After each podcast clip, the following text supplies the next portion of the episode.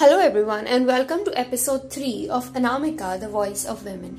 In this episode, we will be discussing her poem Knowing. So, let us start with the recitation.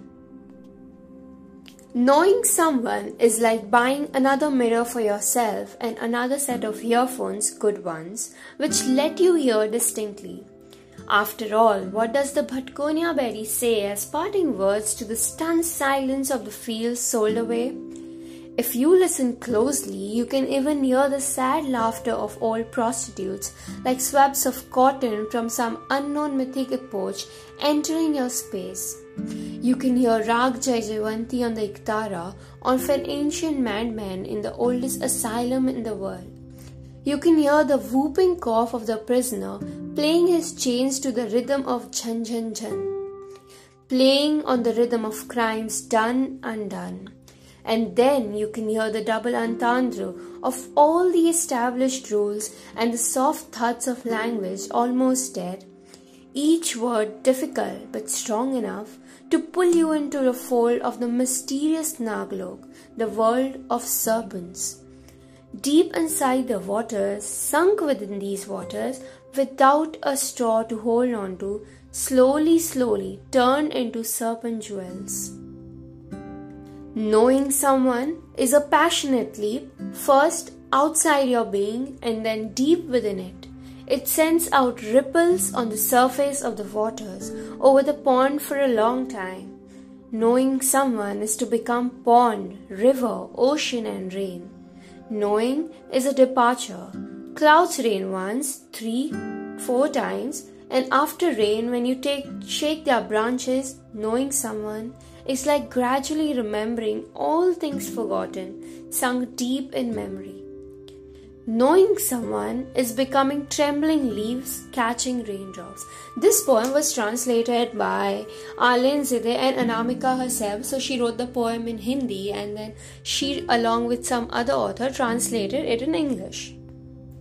So the poem starts by saying that we need to observe people and observe extraordinary things with, and put a little extra effort to know someone, and in that way we can know ourselves as well. In that entire process, we could know ourselves. So after listening closely to somebody, if we want to really know someone, and if we listen to them closely, we might be able to, uh, you know, recognize their sad laughter from a happy laughter and can actually say whether they are faking it or whether they are happy or sad from deep inside. So, knowing someone is not easy. You need to know the person from deep inside, and that process is not easy. He also says that knowing someone is like hearing the Jai, Raga Jaijavanti on the Iktara. So the Iktara is said to have, uh, it's like a one string instrument, but the Raga is like a two a mixture of two ragas the jai javanti so on that listening to on iktara listening to this raga is a big deal. So he says knowing someone is like listening to this raga on the iktara which is a big deal. And hence he's saying how expressing the feelings of happiness while knowing someone and the satisfaction and achievement it conveys it is something that is extraordinary talking about the double entendre, he says that knowing someone is like knowing the double entendre. You know what the person is speaking. You might un- not understand the person at first, but if you want to know someone, if you're in the process of knowing someone, you can even crack the double entendre. You can understand the double meaning,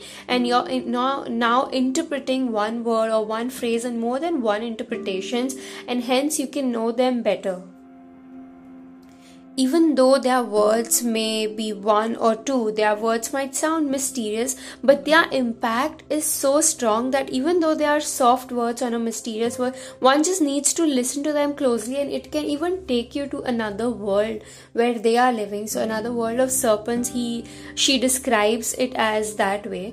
Because if you are not able to, you know, understand the meaning of the words the person is saying, you might not be able to reach to that point of imagination but if you really understand what the person is saying you might reach the end end of imagination where the other person has already reached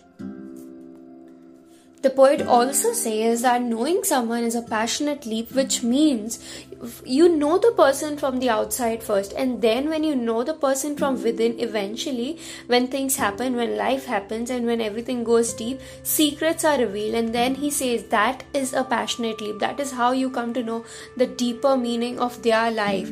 And uh, he does not really she uh, she does not really give us examples which are you know ordinary. She gives us examples of this nature or things which uh, once observed can be seen and understood. So she gives an example of pond which usually does not have many ripples on the water, but she says that in the process of knowing it, we actually observe the ripples over a longer period of time.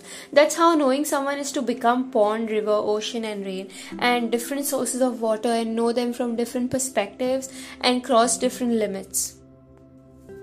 So she's indirectly saying that you can't be the same every time if you want to know someone. You need to change yourself according to the situation. You need to become a pond sometime. You need to become a river. You need to become an ocean or a rain. So the form may not be the same, but like the actual element is the same. So you need to change accordingly as per the situations. And she also says that knowing is departure from oneself or one's old self. So you need to cross within your own self and get to know the person by crossing your own limits and when she says clouds rain once, trees three times, and branches, she means that different people have different time periods of, you know, knowing. So you might not really uh, have the same experience, different people, and that's why it's okay. It's okay to have different experiences, and that should be accepted by you and the others as well.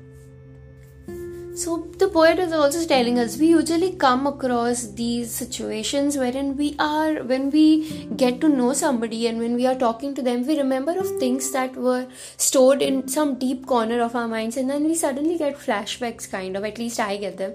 So that he she says that knowing someone is like knowing yourself too because these people are digging up corners of your mind and knowingly or unknowingly they're doing that and you get flashbacks and you can relate to them similarity and these are symbols of how no, by knowing them you're knowing yourself too and at last, the poet says that knowing someone is becoming trembling leaves catching raindrops, which means knowing someone is not an easy job, but there's hope. So the leaves are trembling, they are it's not easy for them to catch the water but still there's hope and you can't escape the raindrops even though you are a trembling leaf. So you need to know that person and there's a lot of vulnerability there and it's a personal process. So you need to be okay with it and eventually you will find it easier. So knowing someone is a passionate leap which you are taking for yourself and for that person so that's it. That's what Anamika describes the process of knowing somebody. It might not be specifically related to women, but it could be applied to women as to how one woman could